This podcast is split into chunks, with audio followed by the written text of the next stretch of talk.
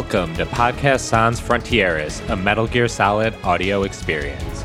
Here, we infiltrate the narrative, interrogate the characters, extract the themes, via Fulton, of course, and finally face down the technological behemoth that is the Metal Gear franchise. Laugh and grow fat! I'm Manu, also known as Manuclear Bomb. And I'm Brian. Hi. Today's episode is Hell Had No Vacancies, our deep dive into the enemy force Dead Cell from Metal Gear Solid 2 Sons of Liberty. But first, our spoiler warning for this and every episode. Everything is declassified. We know who Sigint becomes, we know who Meryl marries, we know the fate of Master Kazuhira Miller. This is not a playthrough p- podcast. It's all on the table for discussion as we progress through the games. Today, we're going to begin discussing the plant portion of MGS2, or the Big Shell portion, which takes place two years after the sinking of the USS Discovery, uh, as we discussed last time. As we duck and dive through the narrative, we will be introduced to the members of Dead Cell, a counterterrorism unit organized under U.S. President George Sears. Remember that name. A familiar voice sounds out from Metal Gear's past. It's the Colonel. He's asking, Snake, quote unquote, about the tanker sinking two years back, to which a masked Foxhound operative responds, Of course. But of course, that's not the voice of the Solid Snake we know. This unknown agent remembers the event, which he recalls was an oil spill, and that a giant decontamination facility was thrown up over it, the Big Shell. As he begins his infiltration into the offshore plant, the colonel gives him his mission parameters. A terrorist unit known as the Sons of Liberty have seized the Big Shell, demanding $30 billion in exchange for high profile hostages, including James Johnson, the American president. If their demands are not met, the terrorists plan to blow up the Big Shell, dumping crude oil and toxins into New York Bay and utterly decimating the entire ecosystem.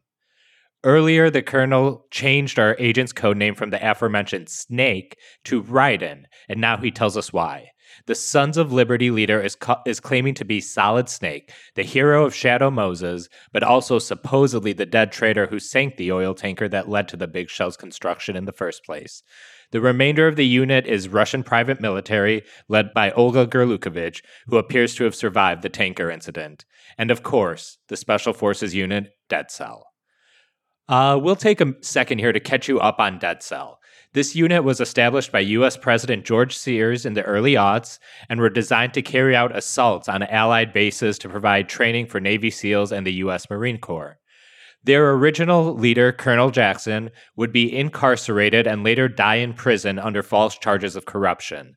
Leadership fell to his wife, Fortune, aka Helena Dolph Jackson, who is also the daughter of U.S. Marine Commander Scott Dolph, who we know from the tanker incident killed by Ocelot. Several betrayals, including the elimination of some of its members, would radicalize Dead Cell, eventually causing them to go rogue. The remaining members are Fortune, along with Vamp and Fat Man, and they would reorganize with George Sears, who is ex president at this point, prior to taking the big shell under siege. Now, this Dead Cell is modeled after the real life unit known as Red Cell, uh, which also had a very similar story in our real world history. Uh, just like Dead Cell, they were tasked with infiltrating Allied bases, uh, planting bombs, including those near Air Force One in one of their more uh, famous missions, and taking over submarine bases to test uh, emergency and response preparedness of U.S. Uh, and other Allied forces. Uh, but they uh, Red Cell would eventually be disbanded because they were charged with misappropriating funds. Uh, but some people believe that's just kind of a cover story for the fact that Red Cell had actually uncovered legitimately either national security threatening or national security damning, most like uh, intel um, in the process of their uh, their clandestine. God, I can't say that word, so I'm just going to say stealth operations. Clandestine. And that there we go, clandestine. Uh, so uh, they basically had the same kind of history uh, as the Dead Cell that we're going to go over here. Um, and they're this game's version of Foxhound uh, from Metal Gear Solid, which is well, I'm to say that's something that every game, maybe to its detriment, tries to do is recreate Foxhound. In in MGS4's case, like literally, almost. Uh, th- this one, uh, there seems to be at least a more thematic yeah. uh, reason to do it, which will help in the long run. Yeah. And I think when we talk about Kojima making like the Hollywood game, I think he, that's equal parts Hollywood and game. And like sequels have been a thing that have kind of always been a part of video Yeah. games, more in the fact that you have a Zelda, then you're going to get a bunch more Zelda after it. But really telling a continuous story, I think we talked about the Zelda canon a little bit. Like they really don't need to be a continuing canon. All of the games can exist as their own take on um, these same concepts, so more or less. Yeah, it, it works best as like uh, reference and Easter egg to me. It's not really. It's not necessary to be like a. I, I, the timeline has always been dumb to me. I never cared for it personally as a Zelda guy. Yeah, I think the only games that I wouldn't say really had a timeline to me was maybe like Mega Man early in the or mid '90s. Yeah. and even then, it would they they all stood alone, but it like the X series definitely felt like it preceded the NES stuff, and then all that stuff, and that's kind of where the you know franchise started falling apart after like X two, X three. I mean, it survived a while, but it just lost my interest at that. Point. Yeah, I sorry. I just had I just had an image of let's say Metal Gear Solid One comes out in like 2016. So it said it's the Metal Gear universe, Oh God, yeah, the cin- oh the. Metal the, the connected Metal Gear universe. Let's get a, a prequel about Sniper Wolf. yeah, you're gonna get that Cobra unit uh, show. Uh, Great. yeah. That reminds me that, I saw th- I saw a tweet about this about how uh, it's presumptive to think like one of the best things about the original Star Wars trilogy is that it's you you get to hear the Clone Wars reference and you can just kind of fill that in for yourself. Mm-hmm. It doesn't have to be done for you. And one of the best examples of, of like if that was if 60s and 70s and 80s sci-fi had the meant to had the corporate mentality of now, you get something like uh, um, the, the the analogy somebody used would be like Romulan ale was something referred to a lot during I think the original series and TNG. And if it happened now, someone would be like, "We're making a prequel set on a Romulan brewery," and Right. so we can see about this Romulan ale. It's just like the old Patton Oswalt bit. Like I don't care about where these things come from. That's that's what it is now, and that's the prequels are partly responsible for this. But that's one of the things I like about Metal Gear is that it's, and that that I think is something that's directly from Kojima. Like he doesn't give a shit about that. He does not care. Yeah. I think the original example, you were talking about the Clone Wars, the best example for me is Jabba the Hutt, Yes. who did not appear in that original 1997 film, but you just knew that Han owed him money. You had that Greedo scene. So it created the illusion of this larger world with this underground mob uh, culture. And, you know, then when we got the special edition in, I think it was 97, I believe. Yeah. And yes, it was. Then they actually made that Jabba scene explicit. So even though it realized something from the world building, it also almost seemed to like shrink the world. To be fair, the Jabba scene was filmed. It was just a guy in a big trench coat, and it just looked stupid. Right. Like it was one of the few things. It's one of the few things Lucas decided looked stupid, which is uh, that's I guess that's character growth for him. Yeah. Well, I guess I guess that'd be character regression because he, twenty years later, decided that nothing looked stupid and that everything was good, like Dexter Jettster. Yeah, it's one of those things where it's not one of the worst sins Yeah. in terms of all the things that have happened to the Star Wars universe, but that's kind of an example where sometimes an idea can just float out there and it makes sense to maybe leave some gaps in storytelling so down the road they can be filled in. We've talked about uh, Miyazaki a lot on this podcast already, Uh-huh. and he's someone who's just so gentle and subtle with his world building, where why things are happening or what the story behind them unless they're like very critical to the resolution of the story he's telling, he just bypasses it entirely and leaves things completely not even unanswered, but uninterrogated. It just, you know, it happens. Uh, and I, I like that a lot. It not everything needs to have. I call it like the wickification of culture a little bit. Uh-huh. And there's a lot of things that go into it. I also I'm not huge on like getting spoilers ahead of time, and I know people vary on that. But a lot of times you'll see people react to like bullet point spoilers of what the latest movie coming Yeah, out, and I'm like, yeah. I I understand cinema enough to know that I need to see it presented, performed with score and sound. Like just if you reduce a lot of mo- movies to their bullet points, if you reduce Metal Gear to its bullet points, it's just nonsense. It's gobbledygook to a certain degree. Yeah, it's complete. It's complete. Absolute. Hor- it, it makes no sense whatsoever. Especially this game. Yeah, and this game actually, you know, somewhat engages with that because uh, one thing I wanted to talk about next was so we talked about Fortune, Vamp, and Fat Man, and we'll get into all three of them individually throughout this episode, but there were some members of the that were originally going to be part of the game and they were cut from the game for various reasons. I'm going to go over them in a second. But then I mentioned in the actual narrative synopsis of Dead Cell that um, there was an incident a little bit before the Big Shell incident that called the team to fall into disarray and several members were killed. Basically, the members of Dead Cell that were left on the cutting room floor of the story were then turned to be members to have been killed off screen in the actual narrative itself, which is again, I don't want to just use the word meta for the sake of saying a word that, you know, implies layers or kind of a recursive level of logic to it. But you see kind of the narrative storytelling aspect reflected in the actual narrative itself, is kind of what I'm getting at and getting to some of those uh, cut members, so to speak. Um, the first one I'm not going to say his name in full because um, it's technically a slur. It, I will say C Man, where C stands for China. And it was supposed to be a character that was modeled after Jet Li, who was really starting to gain prominence in the West at this point. Uh, Lethal Weapon 4, uh, Romeo Must Die were just a couple of the titles oh, that popped yeah. to mind. Romeo Must Die, one of my favorite bad films. It's, it's yeah. ridiculous movie. Yeah, and I love it. And uh, Rip Aaliyah, she was great, you know, in the short time that we had her. Yeah, she was like legitimately a good actress in that film. Yeah, and a hell of an artist. Delroy Lindo is in it. Oh God, and Delroy, hopefully he, um, you know, I like the Five Bloods a lot, but uh, he was immaculate in that, and he'd be a great person to see win hardware for that. He should, he should. But anyways, those are those are some great things. I actually like Lethal Weapon four a lot too, not having revisited it a lot. Uh, in the last 20 years, but I remember enjoying that. And I remember Jet Li was the first place I saw someone disassemble someone else's gun that was pointing at them. Uh, you know, where you take off the top of the gun. I don't know guns, so I can't. But he basically Mel Gibson or Danny Glover is pointing a gun was... at him. Yeah, he he disengages the slide and pulls everything apart. Something we'll see the boss do a whole oh, heck yeah. of a lot in MGS3, and I really wonder if that's where Kojima got it from, especially after learning that uh, he was supposed to have a Jet Li uh, style character in this game. Uh, but this character would be a lot of his character design and his envisioned role in the game would be merged into Vamp. Uh, Vamp would kind of end up being uh, an amalgamation of a couple characters uh, as they were kind of cutting and refining the story, and we'll get to him shortly. And the other character that was cut from Dead Cell was Old Boy, who was supposed to be a German centenarian, uh, over 100 years old, who fought during World War II, and he was supposed to have an unnatural long life due to mutant enzymes, and he was supposed to also probably be the sniper battle for this game. And you and you fought him in a hallway. That's right. I'm kidding. Yeah.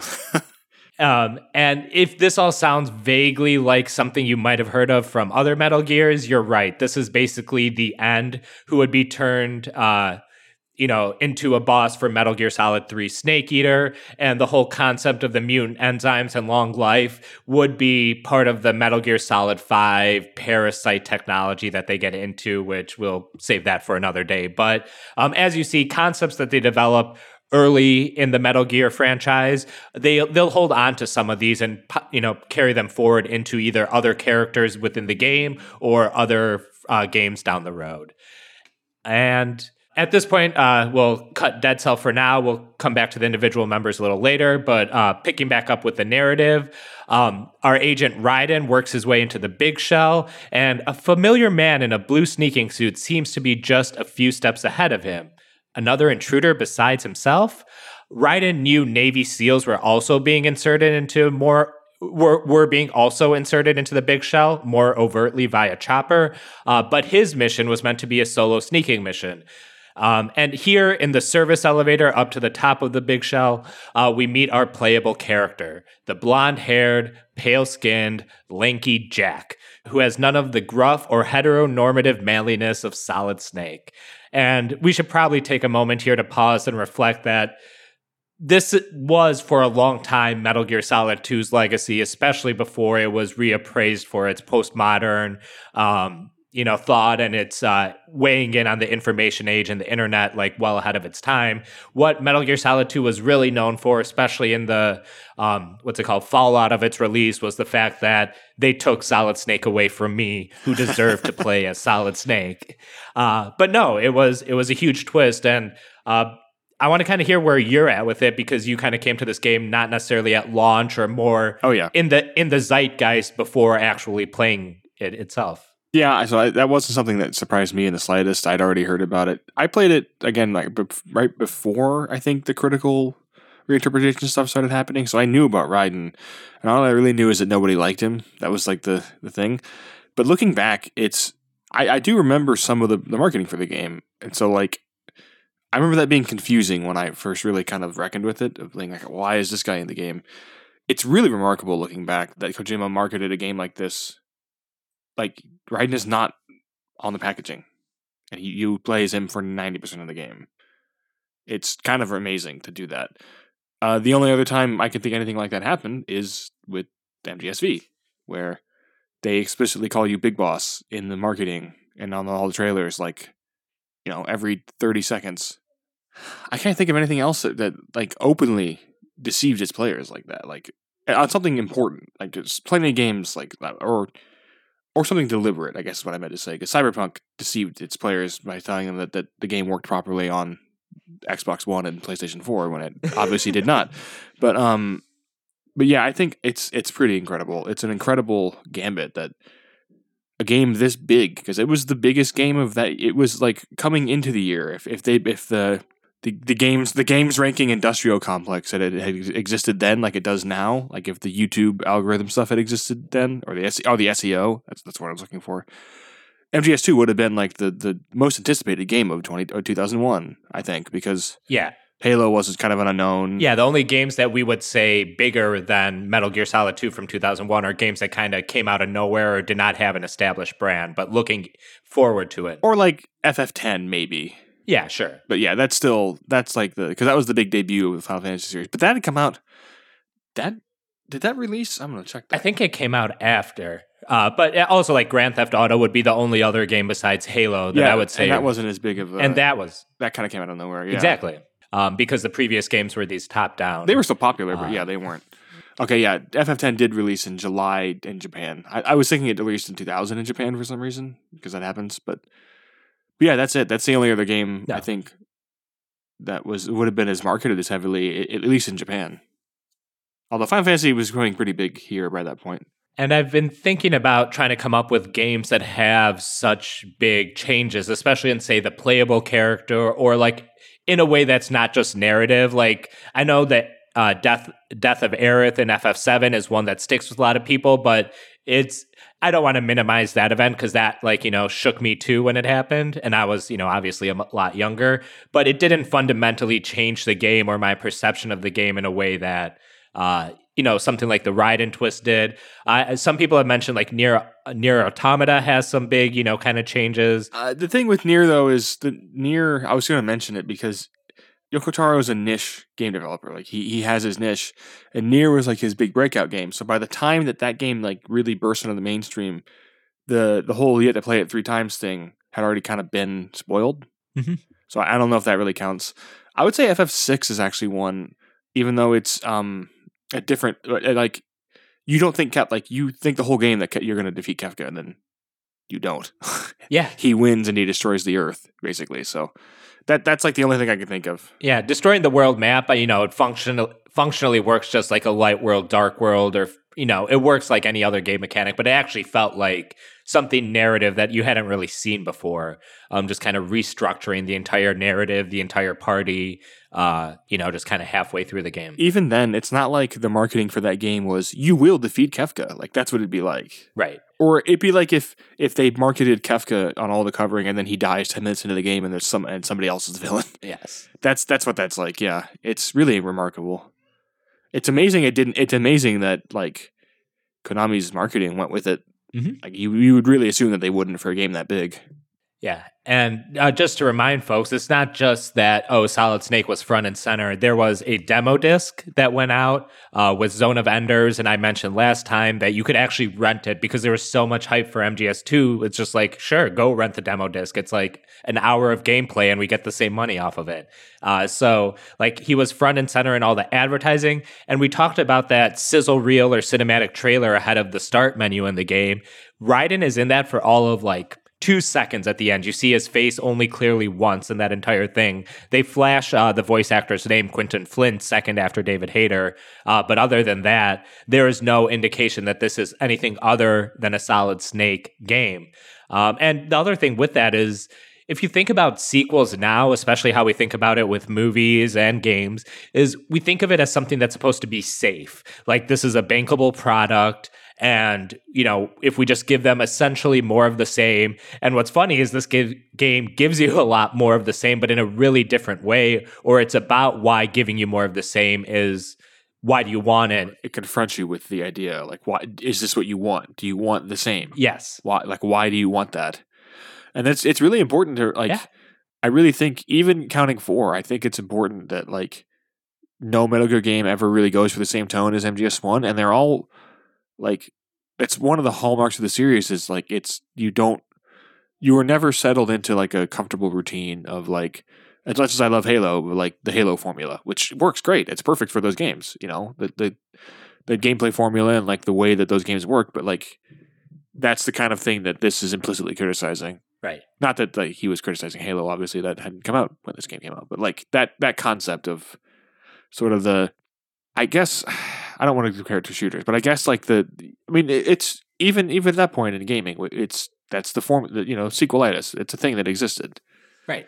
It's it's incredible. It's an incredible feat that, and this is one of the things I feel pretty comfortable giving Kojima the credit for because it had to have been his idea. Like, there's no way it would have happened if it wasn't his idea mm-hmm. or if it wasn't an idea that he ran with that someone else and if someone else made it up we're not going to know but I, i'd be willing to bet that this is his yeah. because he's talked before about how much he likes you said you mentioned last time the terminator 2 twist like just something that recontextualizes the the entire premise of the series that's what he wants to do and that's just what he did Yeah, and uh, there's a lot that I feel. Um, I feel. I realize now that a lot of what I kind of felt about Raiden in 2001, like, oh, he's not manly. Oh, he has no personality. Oh, his voice acting doesn't sound, you know, sure of himself, and all that stuff that Solid Snake kind of got me through.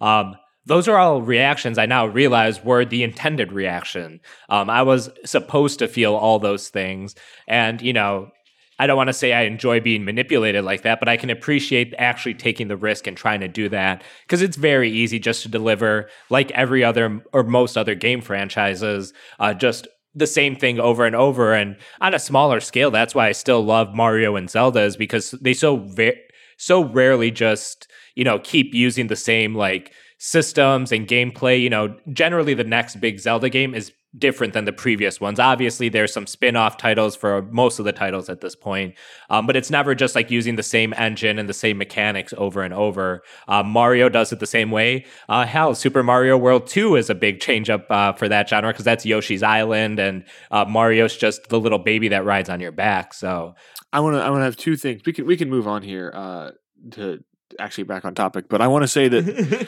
two things that reminds me of is well, a uh, Nintendo is famous for uh, form following function. That's how they make games.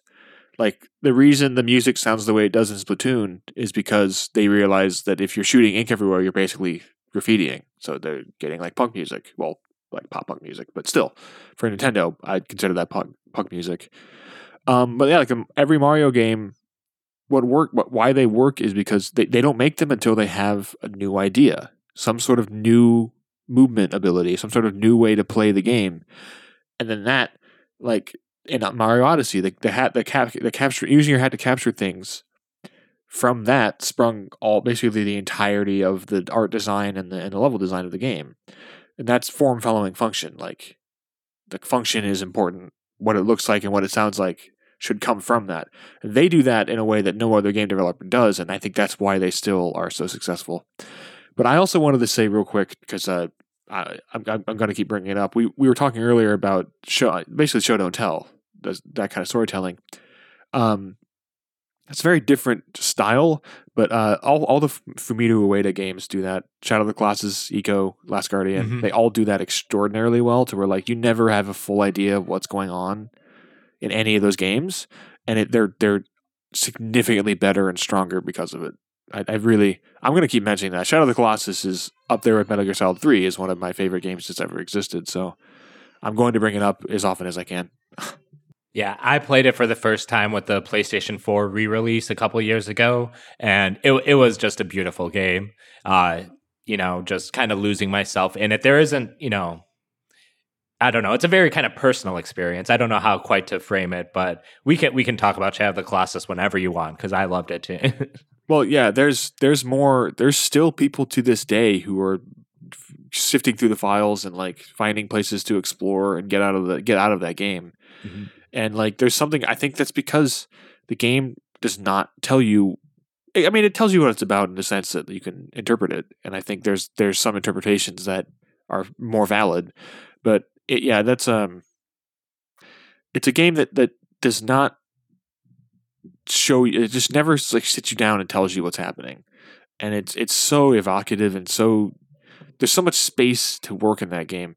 It's very very different from Metal Gear, like formerly, but I, I think that's sort of the ideal that I, I think Kojima would like to get to. I don't know if he can because he loves dialogue. uh, he loves explaining his hand, but but MGS2, MGS2 is sort of that kind of game because you still, I think to this day, it's hard to really sit down and and like just write out what exactly, like what the exact sequence of events are and what exactly happens in the game and what exactly character motivations are. The, the important thing, as someone who I mean, I have an English degree, as someone, you need to know that the author or the artist behind the work knows what the motivations are. You don't need to know them as long as you can tell that there's some sort of internal consistency behind everything. A great example is uh, Deus Ex Human Revolution. Although that game isn't like super mysterious, the art team, the, the, the director of the game made the art team and the writers all watch the same like 10 movies. It's like Blade Runner and a bunch of cyberpunk movies and then read all the same books and then like all this and listen to the same music for like three months so they all got on the exact same wavelength and that's a game that really has like it just feels like one guy made it, even though it was made by a big studio. And that's that's the sort of the thing I think that's what you want as an artist. But uh and that's I think why we sort of eh, attribute everything to Kojima, even though like he didn't program the he didn't, you know, write all the code of the game. He didn't he's not the art designer. He's not but it, it's still Metal Gear has that that very rare feeling that like JoJo's Bizarre Adventure maybe kind of has, where it's it's a huge you know billion dollar property that still feels like it's some guy's weird art project. And I think that if you can capture that feeling, you will have fans forever. And, and Metal Gear still does, as you know, evidence twenty years later. that's why we're here. And no, I think that's all uh, really well said. And I think there is a consistency across the Metal Gear Solid and, you know, series specifically that feels like, and, you know, we've talked about Yoji Shinkawa, uh, Fukushima, I think, on the writing team. Uh, there's a lot of uh, regulars that would be part of, right now it's KCE Japan with the first two Metal Gear Solids, and then we'll go on to be Kojima Production starting with MGS3. So, uh, like we said in our very first episode, there's a there's a strong team behind Kojima at every step of the way. But uh, oh yeah, this is a Metal Gear podcast. So right around the time that we're meeting our protagonist Raiden, aka Jack, uh, we also meet the mission's data analyst, who is also the game's save mechanic, and that's Rosemary, Jack's real life partner. Jack and Rose, get it? You know, from that Titanic film from 1998. Uh, this game did open with the giant sinking of a ship. So, uh, the, the, again, all the films that Kojima watches are on his mind constantly. Uh, the original analyst assigned to the mission disappeared shortly beforehand, so Rose was brought in at the last minute. Jack and Rose will interrogate their own relationship over the course of this mission, especially centered on the significance of tomorrow, April 30th. Uh, uh, anyways, Raiden's first objective is to secure the president. Uh, he comes in unarmed because weapons and equipment are OSP naturally. Uh, Raiden stumbles upon an old M9 tranquilizer gun left unattended in the warehouse, which through codec calls, it's heavily implied this is Snake's gun from the tanker incident, and it just kind of washed up, you know, sometime in the last two years. Uh, Raiden then makes his way to the transformer room, only to discover a bloody hallway similar to the Gray Fox scenario in Shadow Moses. Raiden discovers the Navy SEALs Alpha team all slaughtered, with a vampiric foe sucking blood from one of the bodies. This is Vamp, one of the members of Dead Cell. Vamp almost gets the drop on Raiden as well, but an unseen Navy SEAL emerges to shoo him off, but not before the SEAL raises Vamp's suspicions. We'll get to that Navy SEAL in a second, but let's talk about Vamp here, who is voiced by Phil LaMarr. The great Phil LaMarr, the legendary Phil LaMarr. Did he do a voice? Did was he Gray uh, Gray Fox in the first game? Uh, maybe not. No, it's Rob Paulsen, I think. Or unless that was Rob Paulsen Oh, in, right. Twin, in Twin Snakes. I know it's Rob Paulsen in Twin Snakes. I can't remember if it is in the Okay. first one. I should. He's my favorite character. um, he might be a holdover from the first game's cast. I'll try to clarify that at some point in the future. Uh, Vamp was born Romanian in historically what is known as Transylvania. Vampire, get it? And he suffered a hero- horrific trauma during a church bombing in his youth. A crucifix pierced him, uh, very subtle Kojima, and he was buried underneath the rubble for two days. He had to sustain himself on the blood and flesh of his dead family to survive, and uh, he would end being one of the first Dead Cell recruits. Uh, Vamp's character design shows a trench and uh, trench coat and bare chest with self-inflicted scratches to mark the day's prey count. The long flowing coat would mimic bat wings or a vampire cape when he leapt into the air, um, and his movements were influenced by flamenco dancer Joaquín Cortés. And if you actually Google Joaquín Cortés and look at some of his videos on YouTube, uh, you'll see a lot of similar uh, flourishes and flares that you'll see in Vamp's uh, animations in this game. Uh, getting into some of the themes and ideas behind Vamp, uh, he was injected with nanomachines uh, that we'll find out in later in the series that gives him his healing factor that renders him basically near immortal. Midi-chlorians, you mean? Yes. That's I, that's how I feel about that. I don't like it. I don't. I'd prefer to ignore it. I, I don't love it either, uh, but I think this is uh, Kojima once again going to the whole human genome well. Yeah. and basically genetics as a way to cheat death or to cheat God, um, and then. Uh, you know, making him being able to cheat the one, th- you know, we're all born with an expiration date, as you like to remind us, uh, and then using genetics as possibly a way to prolong or, you know, get rid of that expiration date. Uh, these nanomachines also supposedly make him unnaturally agile, strong, quick. He can walk and run on water, uh, which, you know, we mentioned that he was, you know, his trauma comes in a church bombing. Uh, he was, you know, hit by a crucifix. So there's all sort of uh, Christian imagery kind of wrapped up in him, or at least church imagery wrapped up in him. And the whole running and walking on water might remind you of someone else from the Bible. I don't know. I've never read the thing. So, um, and then he also has an enhanced sense of smell. Um, we mentioned he kind of smelled something suspicious about the Navy SEAL who saved Raiden just a few minutes ago. Which Jesus can also do, as we all remember from the Bible. Yeah, Jesus has a great sense of smell, He smells sin. He smells crime. Um, a lot of these similarities do remind me of Wolverine for no other reason than I've analogized Metal Gear to a lot of the Marvel comics universe in previous episodes. So I wanted to throw that out there. it's funny because I was gonna compare him to Victor Zsasz, but yeah, famous Batman villain, Oh, another guy who loves blades. and loves carving uh, his victims on himself Right. and tally marks.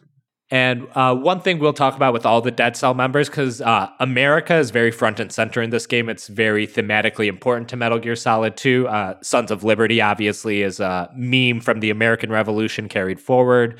Um, and all the Dead Cell members kind of invoke something of that. Uh, Vamp is the only one who's not actually born American of the unit, but he is a famous Hollywood movie monster. And with his presence here, and in this game especially, he just seems like a vampire. All the scientific nanomachine n- mumbo jumbo is not in this game. Uh, so it is very surrealist or hyper realistic. And um, invoking horror tones that makes the whole uh, Big Shell incident feel like a dream or maybe more accurately a nightmare. And he is this game's kind of sub in for Gray Fox, uh, you know, who famously was kind of the most, you know, out there or hyper realistic moments of the first game. And uh, we can't really talk about Vamp without mentioning like the very iconic line about his sexuality. Um, so basically, Raiden gets an info dump from the Navy SEAL, um, you know, about Vamp's history, and Raiden comes to the regional, uh, reasonable conclusion: oh, that's why he's called Vamp. Um, and then uh, the SEAL will go, no, he's not called Vamp because he's a vampire. It's because he's a bisexual, which kind of comes out of nowhere in the game. And honestly, is the, one of the first times I can really remember hearing bisexual in, you know, a piece of art that I really liked or enjoyed. And kind of the um, origin of this phrasing or terminology is from Rudyard Kipling's poem "The Vampire," um, where um, kind of gave or origin to the word vamp being American slang for a femme fatale kind of character. And uh, this might be a result of either a mistranslation or localization or word choice in the script, uh, because we mentioned that vamp was the combination of two characters in the original design. One of them was that original Seaman concept, and then there was a, and then the original vamp concept was supposed to be female. Uh, but when they, you know, kind of came together into the one character that we see in the game, uh, Vamp became a male character. But that two combined genders might be what um, kind of gave rise to that phrasing as well. And vampires are historically, or I guess part of their legend is that they're like extremely avaricious sexually. So yeah. Like a lot of them, like the Hollywood movie monster vampire was mostly a sexless being, but like the um, I mean, I guess Dracula was like kind of uh, Interview with the Vampire is pretty hot. But yeah, I mean, like I mean, I'm talking about the, the classic horror, the, like the oh right, right, like the Nosferatus, yeah, like the Universal monster shit. Um, but like like historically, vampires are like omni- like sexual omnivores. Like that's like the, the the part of the legend is that they'll just entice anyone basically. So I think that part of that's probably where where he's coming from some of that from too for sure. And uh, you know, eating human flesh that couldn't be anything more. Um, especially if you're undiscerning of the victims. Especially if you're if you're uh, Mads Mikkelsen playing Hannibal Lecter. Ooh yeah, and all that like talk about translation or localization, all that stuff was just some theories I have, but that is not meant to be bisexual erasure because Vamp is very indeed very bisexual in the story in the sense that he had relations with uh, Scott Dolph, the U.S. Marine commander that we met in the tanker stage, who would die at Ocelot's hands. And then he would go on and have sexual relations with Fortune, the current kind of leader of Dead Cell, at least in terms of like the arm side of it or the more martial side of it. And kind of these weird family sexual dynamics also kind of reminds me of the Emmerichs a little bit. And over the course of this game and into Metal Gear Solid 4, um, Otacon, Hal Emmerich will have a rivalry with Vamp, not so in the sense that they fight each other, but you know they have caused each other pain, or specifically Vamp causes Hal uh, significant pain. And uh, speaking of rivalries and sexual rivalries, uh, Vamp and Raiden specifically, especially in Metal Gear Solid Four, is all about them just constantly penetrating each other. Um, I can't think of any other way to phrase it. I mean, I always I always read that honestly that Vamp is sexually excited by the idea that someone could actually kill him. I think that's what that's supposed to be, right? Like, and also he probably thinks it's hot, but like I, I always read that as he's he's really into the idea of someone actually being able to kill him because it's what he wants. It's what he wants and all. Of, that's his entire character arc in 4 mm-hmm. So yeah, he, he's excited by Raiden, and he just sort of, I mean, he gets off. I, that's the he gets off on it. Is kind of the if you could describe Vamp in one one sentence, that's what it is. That's what it would be. It, it, recalls that line from that Bush song, There's No Sex in Your Violence. Uh, Vamp would be the one who would chastise you for that. Um, he, he kind of views them as very similar. And there are there are definitely parts of throughout the Metal Gear franchise where battle and sex are, you know, very much juxtaposed or thought of as two sides of the same coin. It's interesting because it's not like um, MGS1 is not like again, it's not like a sexless game. It's not, you know, like the modern Hollywood interpretation of it where everyone is hot, but they they worry too much about their caloric intake and they have to work out. There's like I mean, no one fucks. Yeah, no one. Yeah, but like like that's not MGS one, but like there isn't there still isn't like an explicitly sexual character in that game. I would say no, there it is. There's nobody who's like Snake is. Snake is the closest thing, and Snake's just like kind of harmlessly flirting during the mission.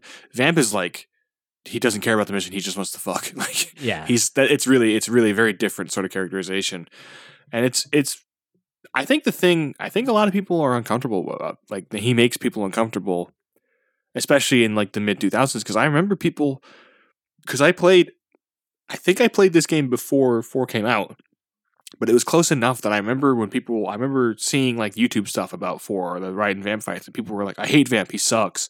He's terrible character." And I'm not saying he's the best character in the series, but like, I, I like like Vamp is interesting. Vamp has interesting I think he's definitely the most interesting Dead Cell member. It's why we're doing him 1st mm-hmm. And like, yeah, it's it's. I do wonder how much of that is like seventeen year old gamers don't want to be made felt uncomfortable, right, by a bisexual vampire. Like that that's it's it's probably not more complicated than that, right? Like It's 2001, so it's still a very, I mean, we still technically live in very heteronormative times and definitely still favor, you know, straight and traditional relations, relationships. Uh, so sexuality uh, can be used by, can be used as a disarming facet or something to put someone. that didn't actually record. I, I joked that uh, Cap and Bucky are very good friends. It's that's his, They are. His, his love. They're his- just good friends. no. He likes Peggy. Okay. He doesn't like anyone else. That's what he like. Endgame goes like beat you over the head with like, no, he likes Peggy. He's normal. We, we got to put all that queer baiting uh, on the side now because we have to finish this story. to their credit, that's one of the few. I do think that's one of the few MCU relationships that actually has any, no, like discernible sexual tension. Like in Cap One, Yeah, I think Pe- Peggy reaching to grab Steve's chest is probably one of the most actual sexual moments in the MCU, like by far.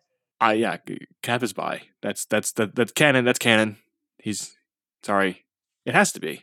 Um, I also like the interpretation that Cap is also a trans man uh, because he needed to get his injections and his medicine, and uh, he went through his transformation and came out um, That's true. a man. So I like that interpretation as well. Uh, before we skip off of Vamp, uh, you know, we like to talk about how the boss fights uh, kind of play into the character design and themes. Uh, we actually fight Vamp a little later in the game. Uh, he pilots the Harrier, but that's more of a Solidus fight. So when we talk about Solidus, we'll talk about him. Uh, we fight him in a purification chamber, like at the bottom of one of the shells. I think it's shell one still. Um, no, it's actually shell two because you have to go get Emma from there. But the whole idea of a purification, Yes, yeah, that's true. a purification chamber is uh, again invoking that Christian sense of purification, whether it's baptism or water based. Again, he was you know hit with a crucifix in a church bombing, so he's just showered in these themes. Uh, Vamp's movements are very inhuman. Um, again, they were kind of modeled off a flamenco dancer, but because they're going for um, I don't know if you've ever read Bram Stoker Dracula. I'm talking to the reader or the listener as much as you, Brian, but they talk about uh, that Dracula like climbing up and down walls like a spider. Um, it's it's very inhuman in That's that's where like almost the entirety of the supernatural abilities vampires have comes from. Mhm. Like in, in pop culture. Yeah. And uh, he also does this shadow binding thing where um, he'll try to like throw a knife, and if it hits your shadow on the floor, it will actually pin right into the ground. Uh, which is kind of cool because again we mentioned that shadows and lighting are a mechanic or an environmental feature that they really beefed up and actually made part of the gameplay this time around. Shadow binding is also a very common concept in uh, the fantasy genre. Uh, you know, I you know I love to talk about a Song of Ice and Fire. Melisandre's whole, whole shadow baby thing, where she gives birth to a shadow demon that kills Renly Baratheon. Um, that's considered shad- shadow binding within uh, the realm of a Song of Ice and Fire and Game of Thrones. So always like to throw that uh, out when I get in there. And also, the battle has kind of shades of Grey Fox and Mantis a little bit. Uh, Vamp, uh, Vamp is definitely the Dead Cell member who most pushes the supernatural aspects. Um, as opposed to like Fortune and especially not Fat Man. So uh, that's kind of where any recreation of those elements from MGS1 are kind of coming forward in that boss fight. Yeah. It's also the fight where I think the first person shoot aiming becomes like most important because you have to shoot his you have to shoot his knives away. I mean, you you can beat it without doing that. I think it's just not easy. It's hard to take no damage doing Yeah. that. And I think it's also feels like the first boss fight, if you like not don't include like things like the Hind D or the Harrier, that has that verticality with the aiming and stuff, because Vamp's walking on that walkway up top, um, and then he's diving below the water. Um, so you really have to use the whole uh, Y axis with aiming in a way that you don't haven't had to do in boss fights previous to that when you're just your character and not fighting a vehicle, so to speak. Uh, you'll also fight Vamp as part of a bigger set piece on the oil fence where uh, Emma Emmerich, sister, is kind of walking along uh, an oil fence connecting various parts of the big shell structure. And this is your sniper battle for the game where you're taking out mines in front of her, you're taking out some guards patrolling, you're taking out some uh, ciphers, which are drones uh, with m- machine mounted guns. And near the end of this set piece, uh, Vamp emerges. You think you've killed him, you know, a couple times in this game at this point, honestly. And uh, he, uh, you know, puts a knife to Emma's throat. And this is kind of like the only I can't really think of a good way to do another sniper battle that isn't just two snipers in a field, which is usually uh, what Metal Gear Solid games do. Um, but the only other way I can think of it to do it is to do kind of a hostage situation where you have, uh, you know, someone holding a knife or a gun to uh, hostage, and you have to try and get that headshot in when the enemy's turned away and something like that. Uh, I don't know if there's anything you want to mention about uh, the sniper battle or the purification battle. Um, they're fine. The sniper battle sucks. Yeah. I don't like it. It's not even a battle. It's it's a set piece. It, it's a set piece, and um, Not a, not a big fan of it. yeah, I when I, when I do it, you, I switch between the trank rifle and the regular sniper just to kind of do ammo management. Uh, but you- you're not really being attacked yourself, and you just kind of lay there and just shoot stuff, and you just keep popping pills. Mhm. Um, it definitely feels like a letdown from the sniper wolf battle from the first game, where um, like that was really the boss battle that stuck with me until the sniper battle of MGS three. It's I think it's the worst. I mean, like even the I think the one in four is even better because it, it even if just apes Sniper Wolf, Right. and then obviously the one in five is great. So yeah, I, I think it's the worst one of the main line games. Yeah. Um, the biggest part of that whole sniper battle is just that it would set up those bad feelings between Otacon and Vamp. And I just want to mention this now because uh, when we get to the actual ending of Metal Gear Solid 2, it's going to be like the least important thing to mention. But uh, during the ending sequence of this game, when Raiden and Snake are talking in Manhattan, uh, during part of the scene, Raiden looks at his dog tags and throws them away. But you can actually see Vamp in the crowd in the background watching uh, Snake and Raiden talk, um, implying that he survived and he will indeed be back for Metal Gear Solid 4, just like everyone wanted. Now let's get back to the plot because we said Vamp was shoot off by a Navy SEAL. Um, that SEAL claims to be Iroquois Pliskin, Lieutenant Junior Grade Iroquois Pliskin. But when he removes his mask, he looks and sounds just like Solid Snake, um, which is not something Raiden would know, but we, the player, do, even to the point that we get David Hayter's name credited on this Iroquois Pliskin. Uh, Pliskin gives Raiden some updated mission information, information that's at odds with what the colonel's been telling him so far. And most dis- disconcerting of all the, this information is that Raiden's unit Foxhound was disbanded four years ago after the Shadow Moses incident. So, who is Raiden working for? It's one thing I wanted to say earlier. I forgot to is that um, this isn't really again. It's like the ending bit. It's not pursuant to this episode, but uh, one of the little tells, especially the second or third time through, you can really that the you really figure out the colonel is not who he says he is.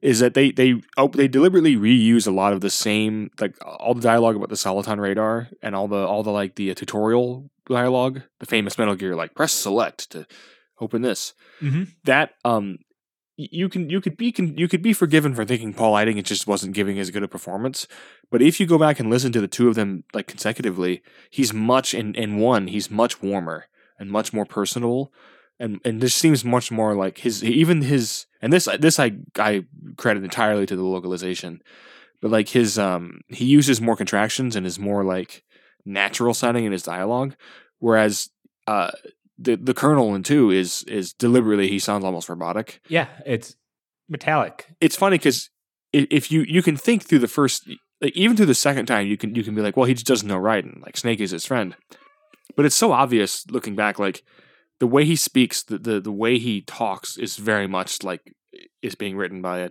AI like especially now that we know what how those like how those write and how those speak Mhm. it it it's like that it's like a really incredible job to recapture Yeah. recapturing something that, that did not really exist at that point. Yeah, plenty of people have overlaid um, Metal Gear Solid 2 colonel over both Metal Gear Solid 1 colonel and also Mei Ling. Um, like you said, it's word for word a lot of the descriptions of the Soliton radar, you know, to go to the save menu, all that stuff's the same.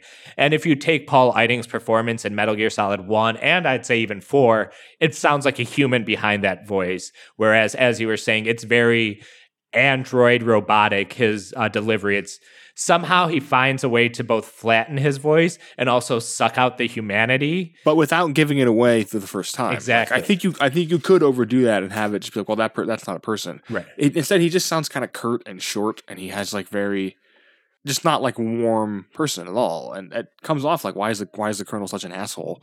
And it said it's well because it's not the colonel, but And it's also going to give space in the performance for later on in the game for that voice to actually become menacing, threatening, um, ethereal almost. So um, I think Paul Eiding does a great job in all of his performances, but this somehow I think is his best just because he has to walk that line so closely. Um, but anyways, uh, getting back to the story, uh, Raiden and Snake part ways for now, and as Raiden's making his way to the next, you know, part of the big shell structure, he sees a, the the Seals Bravo team trying to take on someone who is holding the president hostage. But all the Seals bullets veer around their target, and even a grenade that lands at the lady's feet never explodes. A dud. It's a dud. Uh, this is Fortune, another Dead Cell member who is unlucky in everything but war. Uh, she takes out the entire Bravo team with a single blast from a railgun that's strapped across her back, and her and Vamp disappear into the core of Shell 1 with the president and nuclear football. We'll, we'll get to Fortune in a couple minutes here. Uh, the colonel checks in with Raiden to tell him at this point that uh, the SEALs team was mostly a distraction for Raiden to do his own infiltration. And now, with the president out of reach, Raiden's mission turns to defusing C4 that has been planted all over the base by Fat Man, the third member of Dead Cell we'll talk about today. Uh, Raiden and Pliskin rendezvous with Peter Stillman, a bomb disposal expert who was inserted along with the SEALs. And Stillman is the bomb disposal expert, and he was also Fat Man's mentor. Uh, Stillman seems a little hobbled. He's walking around with a cane. So Raiden and Pliskin leave him behind while they split up uh, to take out the C4 across the two shells. Uh, and Pliskin will cover shell two, Raiden handles shell one. The two find and defuse their bombs, but something doesn't sit right with Peter Stillman, who notes that the C4 are not being placed in places where they would cause key structural damage. Uh, he makes his way to shell two himself, admitting that he had lied about his limp to avoid shame uh, for a failed bomb defusal a couple of years back. Um, and when Snake and Raiden, or sorry, Pliskin and Raiden defuse the bombs, uh, the um, the deactivation of these misplaced C4 trigger the actual threats. Uh, two bombs at the bottom of each of the uh, big shell core uh, units. Um, the first bomb explodes in shell two, uh, which kills Peter Stillman in the process and Raiden has to go and uh, defuse the one at the bottom of shell one. And he does that just in time. He finds it right where he entered the big shell facility, but he comes face to face with Fortune, who seems to have been expecting someone other than Raiden here at this moment. Yeah, I want to say real quick because I don't think we're going to talk about Stillman again, although his body does show up later. I, I, like Stillman's a decent character. I, I want to mention specifically what I think is the single funniest scene in Metal Gear, which is when uh, I think it's the sec- the last time you do a briefing with with Pliskin and, and Stillman. Yep. When uh, he starts pressing more about because he's you know Snake is weird enough. Like he's just he's become this weird like amalgamation of all these different militaries at this point. That like he, I think he realizes that Stillman is starting to, to catch on that he's not who he says he is, and Stillman starts to press him, and Snake just starts yelling out like a bunch of like he starts working in a bunch of different I don't know if it's because he's nervous or because he's trying to confuse Stillman, but he starts he says Semper Fi, he says Who dares wins. He starts using all these different military phrases that are not you know, that Navy SEALs don't use. And it just he like freaks out and runs away basically. and then yeah, that's that's where uh that's Stillman just is like that man is not a Navy SEAL. Um and Raiden is I can't remember all of them, but this the I, I, I wish I could have been there to listen to David Hayter just record like Semper Fi who dares wins. Just like they just put a bunch of catchphrases in front of him. Just read them all. We'll figure out which ones we need to work on. an army of one, like in the Navy, be all you can be. I guess that one would count. Yeah, but like, uh, that I think that is my favorite. It's one of my favorite little bits of, of David Hayter's performance where he he starts to panic and, and realize what's going on and just like finds a way to disengage from the conversation by confusing everyone and running away. It's such a weirdly uncharacteristic moment. Might be the funniest uh, Snake performance or David Hayter performance. I think it's mine. It's my favorite. Yeah. It just feels it's probably because he is, you know, kind of a bounce back or you know kind of a sounding board for Raiden or the one who's kind of telling Raiden stuff or reacting to things Raiden is learning as he goes. Um, so it gives him more sh- chances for humor that you don't usually get when uh, he's the playable character, so to speak. So he's not funny at all in four. Like I like he like he has funny lines, but like the performance is not trying to be funny. It's tragic. Like, it's very serious. Yeah. Yeah. But uh, like we said, Raiden comes face to face with Fortune, so we'll go into her for a little bit now. She's voiced by Moira Gale, and her other code names include Lady Luck and Queen. Uh, her real name, Helena Dolph Jackson. She was the daughter of Scott Dolph from the tanker incident and husband to Colonel Jackson, who we mentioned was the original Dead Cell leader. Uh, she was born with the rare condition of her heart being on the right side, not her left. And there's not really much to her prior to the tanker incident, but following the death of her father and her husband's arrest, her mom committed suicide. Uh, she would also end up miscarrying the child she was carrying uh, for or with uh, Colonel Jackson. And she lived under the pretense that Solid Snake had killed her dad on the USS Discovery, uh, not knowing it was actually Ocelot and she would rise to leadership of Dead Cell after her husband's death and would develop that close relationship with Vamp. Uh, Kojima claims he got the name for Fortune from the fortune cookie, but almost everything else about her what kind of came from Yoji Shinkawa, uh, the backstory, the art design. Uh, she wears a trench coat draped over her shoulders. Uh, the trench coat was a big thing that you know was a Foxhound thing in number one, but kind of the way way she wears it with her arms not in the sleeves, it reminds me a little bit of Kaz from MGS Five. Uh, nothing really there, just kind of a visual similarity I noticed. And uh, when we start diving into the themes and concepts of Fortune, uh, we should note that she's a black woman, and there aren't really a ton of black women or really black characters in Metal Gear Solid. Period, uh, especially the first three or four games. And it turns out that two of the black characters end up being the same person in terms of Donald Anderson and Sigint. We do have Stillman, who dies after like an hour of screen time. That's right but yeah, but you know, it's very limited. It's definitely very uh, a lot of white characters in the game. But that's a good. I, I, I do like Stillman as a. I mean, I don't feel super qualified to talk about this, but I like Stillman as a representational character because like he could have easily been a white guy. There's no reason.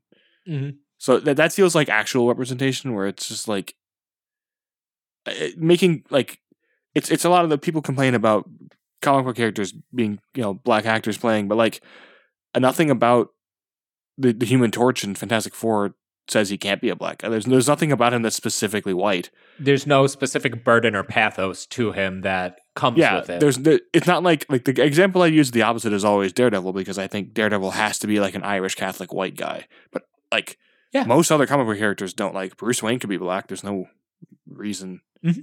I guess he's privileged, but if he's that rich, he'd be privileged anyway. And I, anyways, I like that. I like that Stillman is just sort of like there's nothing about his character that is like marks him specifically as as any race or any ethnicity. So I, I, like that he's even if he's only in the story for a little bit. I think that's good. I think that's a that's for sure nice to see. At least it's not bad. Yeah, yeah.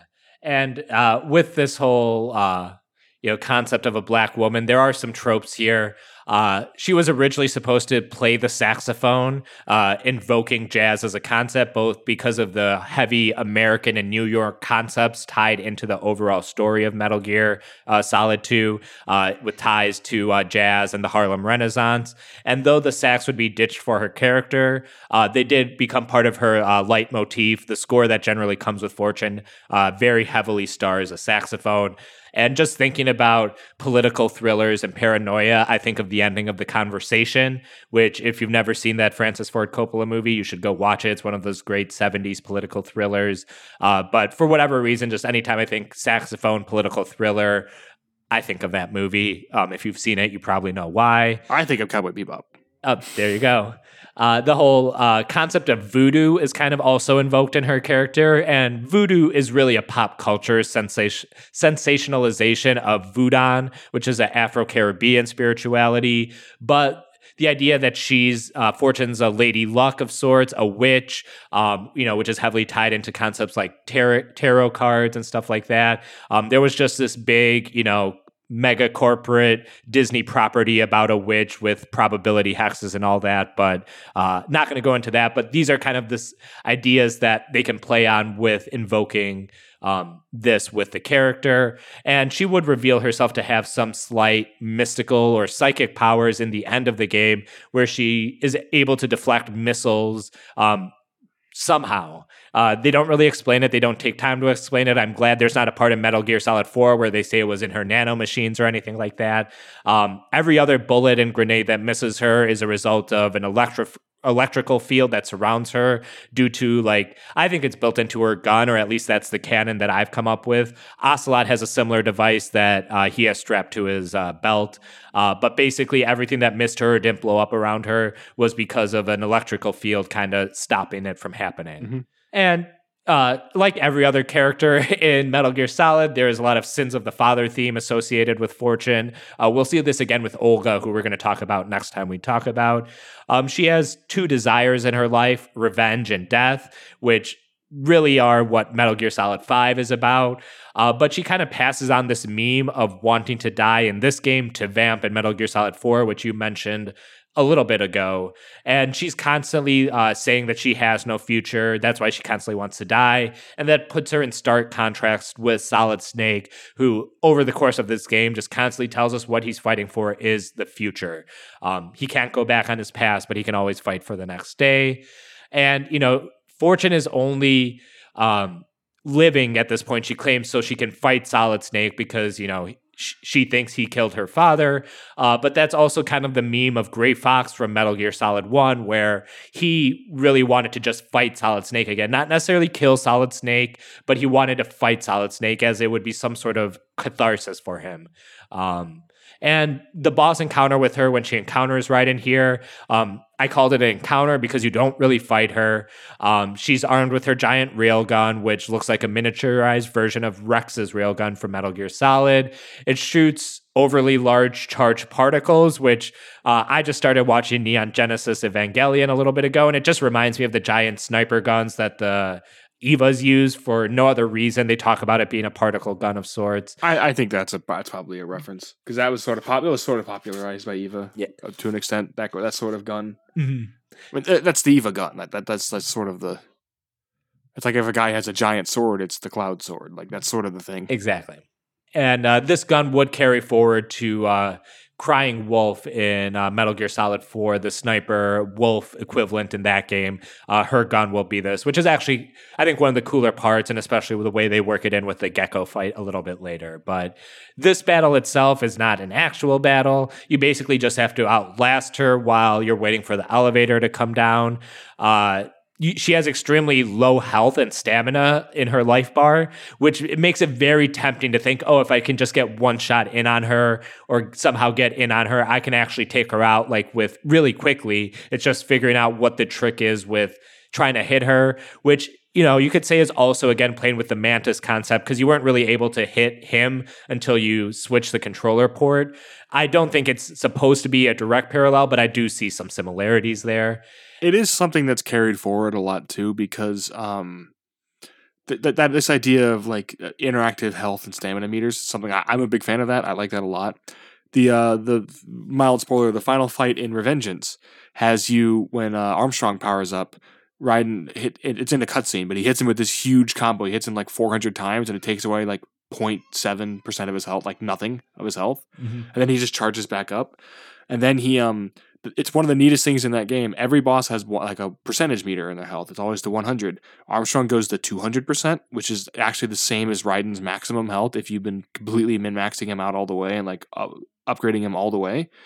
And it's a really nice way of like really effectively and just through a simple ui element really communicating that like this is this this is a real like this is the actual boss this is this is a tough character and I, I like that. That I like that. The, that kind of spoils the fortune thing. Kind of spoils that she's not like the same kind of. She's not like a warrior in the same way that like Snake would be. Mhm. So like it. It kind of spoils the fact that like she's not actually like you can't. You, you never fight her. She's not like an enemy really. She's just like a civilian who's been sort of pulled into all this and has like uh, her own motivations and her own.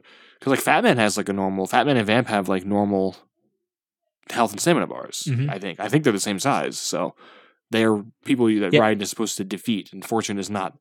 It's a nice little spoiler. Like you don't actually fight her, and this is why. Because if Yeah. you really fight, if you're really able to fight her, you would kill her immediately. Yeah, It's a nice, it's a very small fourth wall break. Uh, It's almost like fourth wall support. Like it's almost like um, I don't know how else to describe it. I really like those little UI things though. Metal Gear does them all the time. I'm a big fan. Yeah, I think this game might be one of the best for some of that because we'll talk about Solid Snake's life bar when you fight alongside him later in the game. You've teased that quite a bit. And going back through the game, seeing them actually engage with it, like you say, the really short one for Fortune here, the really long one for Solid Snake in the end, um, you see the story being told of the game through ways that are not actually diegetic to the story. It's storytelling to just the player um, because, you know, the characters can't see their health and life and stamina bars, uh, but we can, and we can actually Well, draw some conclusions. Well, yeah, we'll see about that. Uh, but yeah, so it's really cool, and uh, we also talked about like the environmental fidelity of you know this entire game, like the melting ice cubes and all that. And it does feel like this boss encounter is a way to show show off some of that environmental interactivity because. Uh, Fortune's just destroying the shit out of the room. Like everything that's in the arena can basically be destroyed, be blown up. Um, the lighting changes with her charging of the gun, whether she's taking out light bulbs or other light sources. Um, for a not a fight, uh, it's actually you know there's at least some interesting stuff going around to kind of keep your attention. And I've been thinking about it is like a lot of these games have a not a boss fight. Like the decoy octopus wasn't really a fight that you do. Um, it's just kind of there. And, and this is also not a boss fight, uh, but it kind of tells a story using a lot of boss mechanics, which is kind of cool. Three has uh, uh, two of them if you play it correctly. Yeah. Um, I I know the sorrow for sure. Are you talking about some take on the end or? Yeah, yeah. You don't, you don't have to fight the end if you don't want. There's there's two different ways you can just not fight the end. Yep. Um, and We'll I admit. I used to do. I yeah we we're going to talk about every way you can fight the end, and I plan to do all of them when I replay it for this podcast. But returning back to our story, um, like the seals before Raiden, he's unable to land a shot on Fortune, but Vamp shows up and it gives Raiden an opening. A stray bullet finds its way through Vamp's forehead, which seems to kill him, and then Fortune turns to take care of Vamp. Raiden sneaks out, but as soon as he's gone, Vamp wakes up. Uh, Raiden, meanwhile, gets an urgent order from the colonel go find Fat Man on the helipad on Strut E and stop him.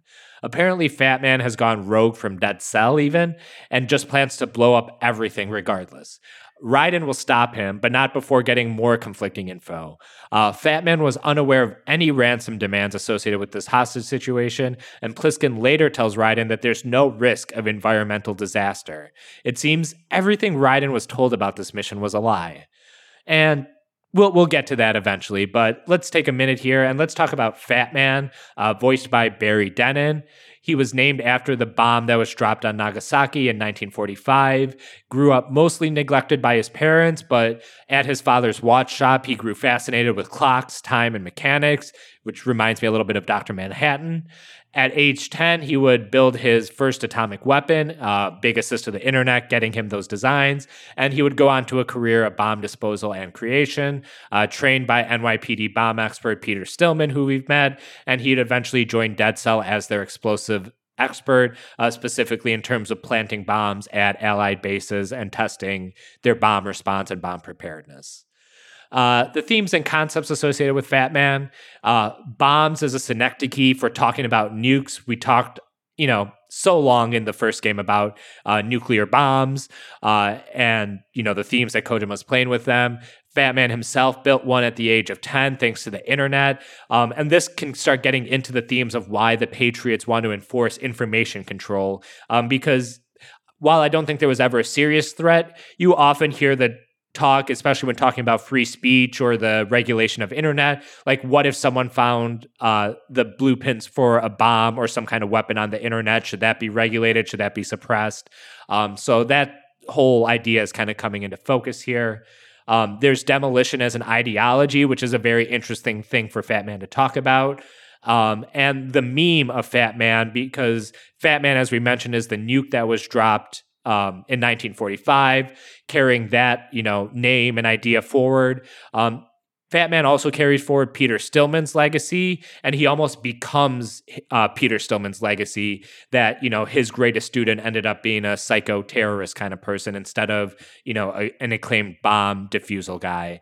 And the idea of corrupting a meme or an idea like in this situation is you know again part of the information control that the uh, Patriots might be working with. Their S3 plan that we'll talk about in a couple episodes, and how we prevent the corruption of information or control that corruption, so to speak.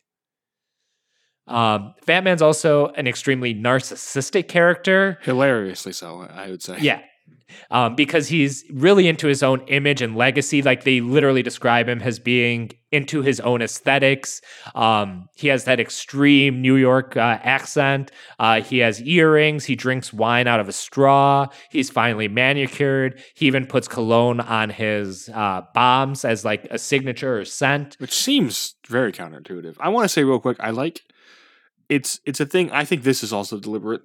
Um, these three characters are all like visually and like just the, the the surface level of their designs really weird and like interesting looking, but they all end up being like not to say the Fat Man and, and Fortune in particular are like bad characters. They're just not like important, and they, they don't like they're not the most they're not the deepest and most interesting characters in in in the Legendarium, as I would say if I was doing a different kind of podcast. But like um but I, I like that, that because they're not the actual villains of the game. Like they're positioned as the villains of the game. So uh, like surface level, they are your foes.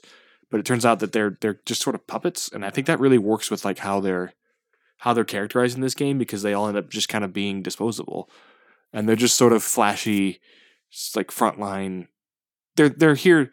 They're deliberately trying to recapture Foxhound. That's the point. point, and like they're all kind of pale imitations of different Foxhound characters. And like, if this game was going for something different, it would be a it would be a demerit. That would be bad. But because it's going for what it's going for, it just it really works. Like uh, second and third playthrough, fourth playthrough, fifth playthrough, it really works. Like it really comes together. That these are like these are these are surface level characters at best, and I really enjoy that about especially about Fat Man because Fat Man is like he's fun, the weirdest. Yeah, he's like the most eclectic and strangest one. He's like like what's going on with this guy's design? It's it's bizarre and it, yeah, it turns out it's just it's literally just pomp and circumstance. Like there's nothing to him at all. I really enjoyed that about him.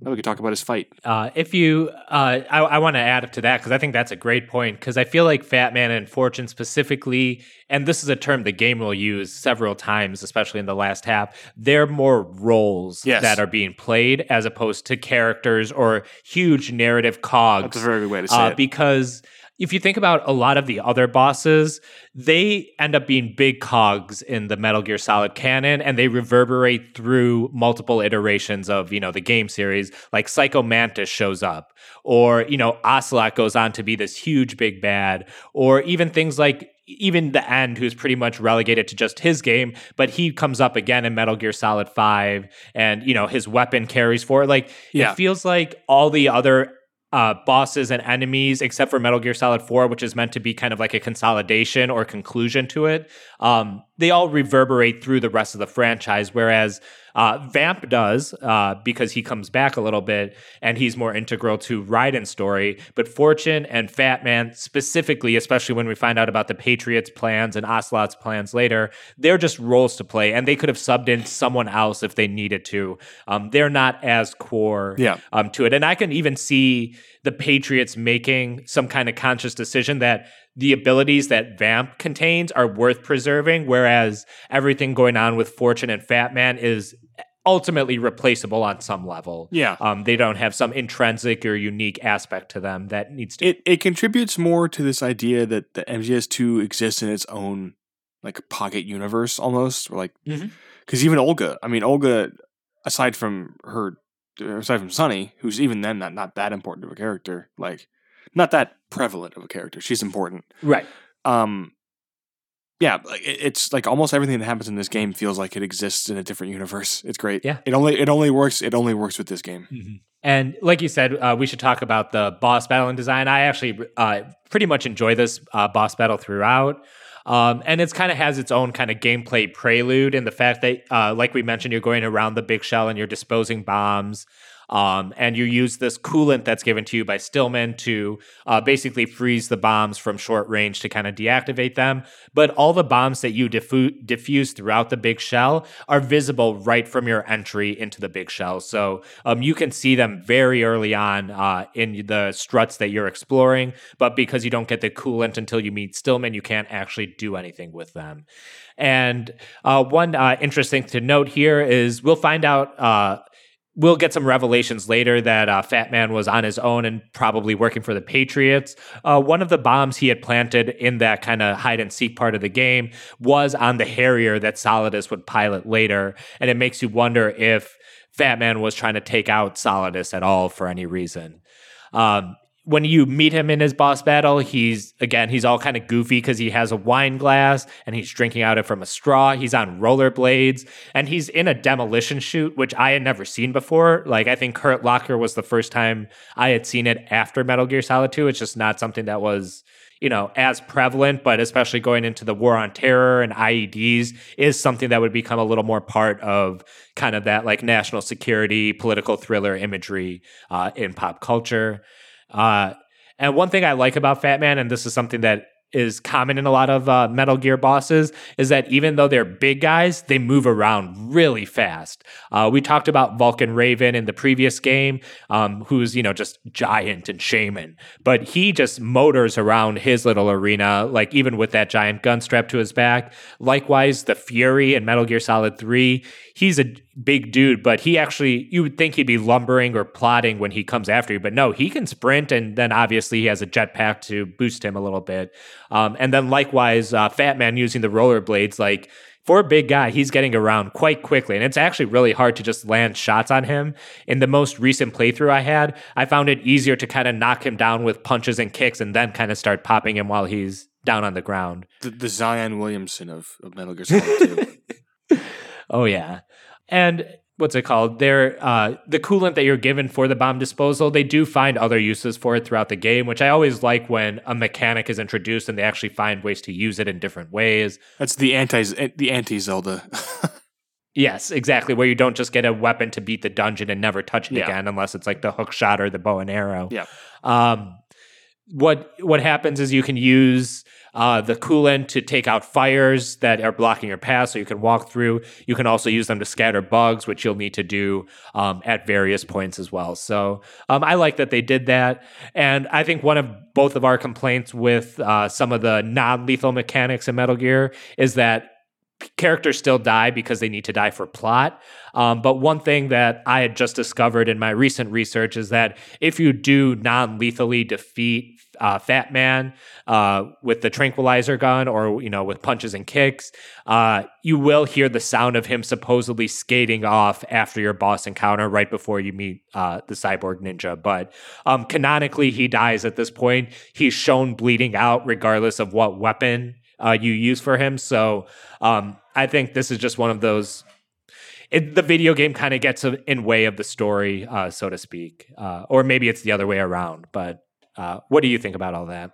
About specifically about him escaping, I don't care. I, I never because he doesn't do it. There's no like again, he doesn't come back. it's he's such a deliberate throwaway character that like I I enjoy the time I have with him. I don't care if he lives or dies. It doesn't matter. They do this much better. Three does this, handle this this stuff much better, and and then like mm-hmm. especially, I mean four. I don't know. I don't know if any of the games handle them that well until you until you can start folding people. That's that's when it becomes. Yeah. That's when it sort of comes together as a concept.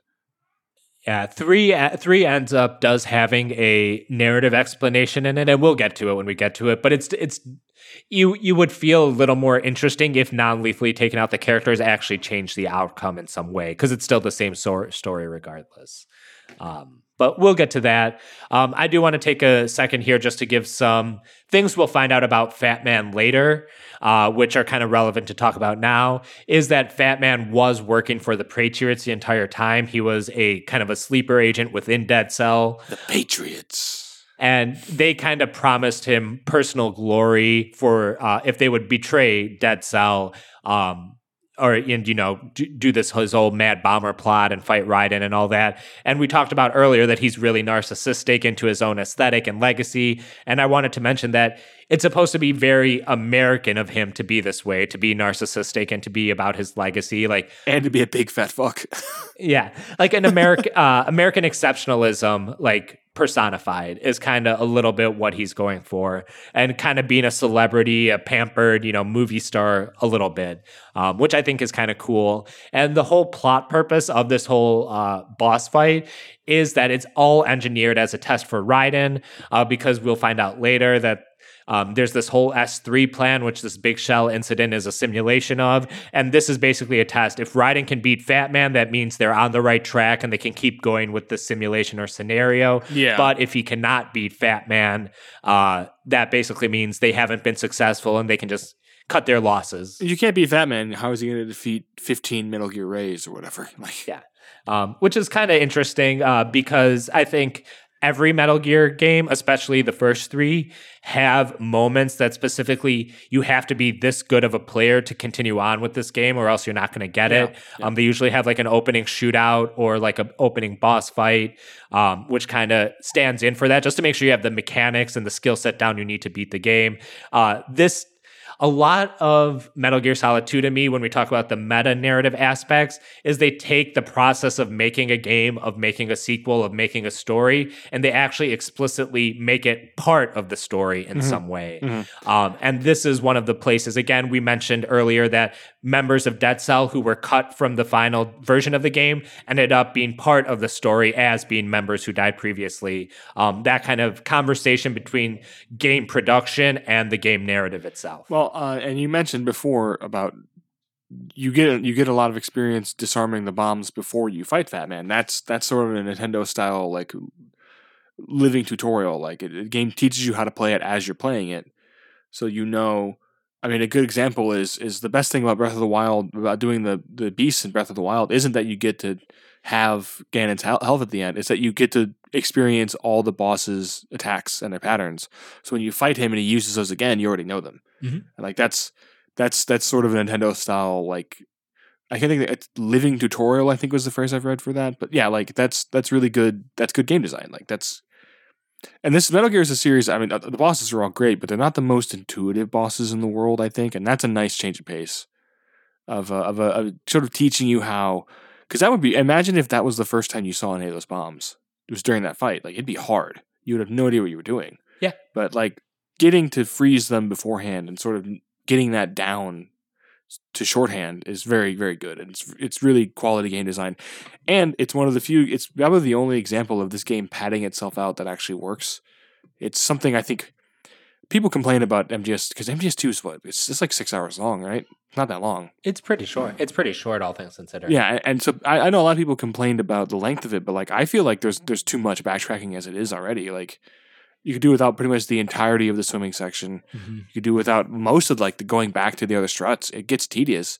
This is the only one I think works because it actively prepares you for a future challenge. Like getting the right gun to go with your disguise to get into that like that there's nothing that doesn't come back up again. There's nothing to that. That's just padding. Whereas this a lot of that stuff could have been in the VR missions. This the, the Fat Man and the bomb thing feels like something that was designed in concert with the boss fight itself, and it really it works a lot better. Yeah, and I think it that they're able to make it work with the narrative, with the general context of a hostage terrorist situation. You know, diffusing bombs seems to go hand in hand. Um, using that as a mechanic to kind of. Because the whole thing about Stillman being like, oh, this doesn't sit well, something's not right here. I think we don't have the whole story. It kind of works as a overture or kind of foreshadowing for what the bigger point of the, you know, the bigger bombs the plot's going to drop later. Um, all the little things you're kind of running around and doing as Raiden um, are actually, you know, part of some bigger narrative explosions. I'm really straining on this metaphor here, but um, they, they make it interesting enough, and it's a lot of this stuff you're doing, like directly interacting with uh, Pliskin slash Snake, um, which you know, as someone who wanted to be Snake, every time I was talking to Snake or Pliskin, I was more engaged in the game, uh, specifically just because. I, I want to be him, so I want to know what he's got to tell me, um, which will eventually lead me to realizing that he is, or you know, isn't the Solid Snake, if that was what the story was going to be. Um, but he very much is, and we'll get into that next time.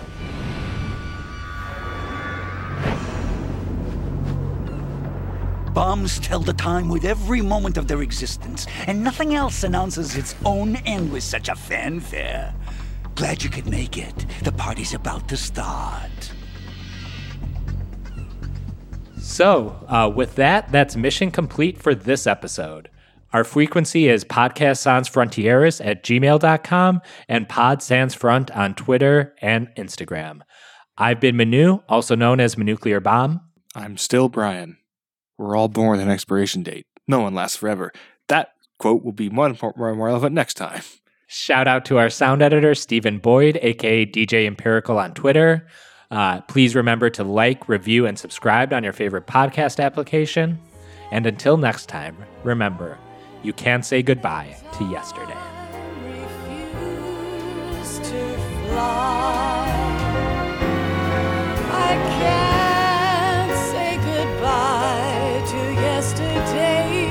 my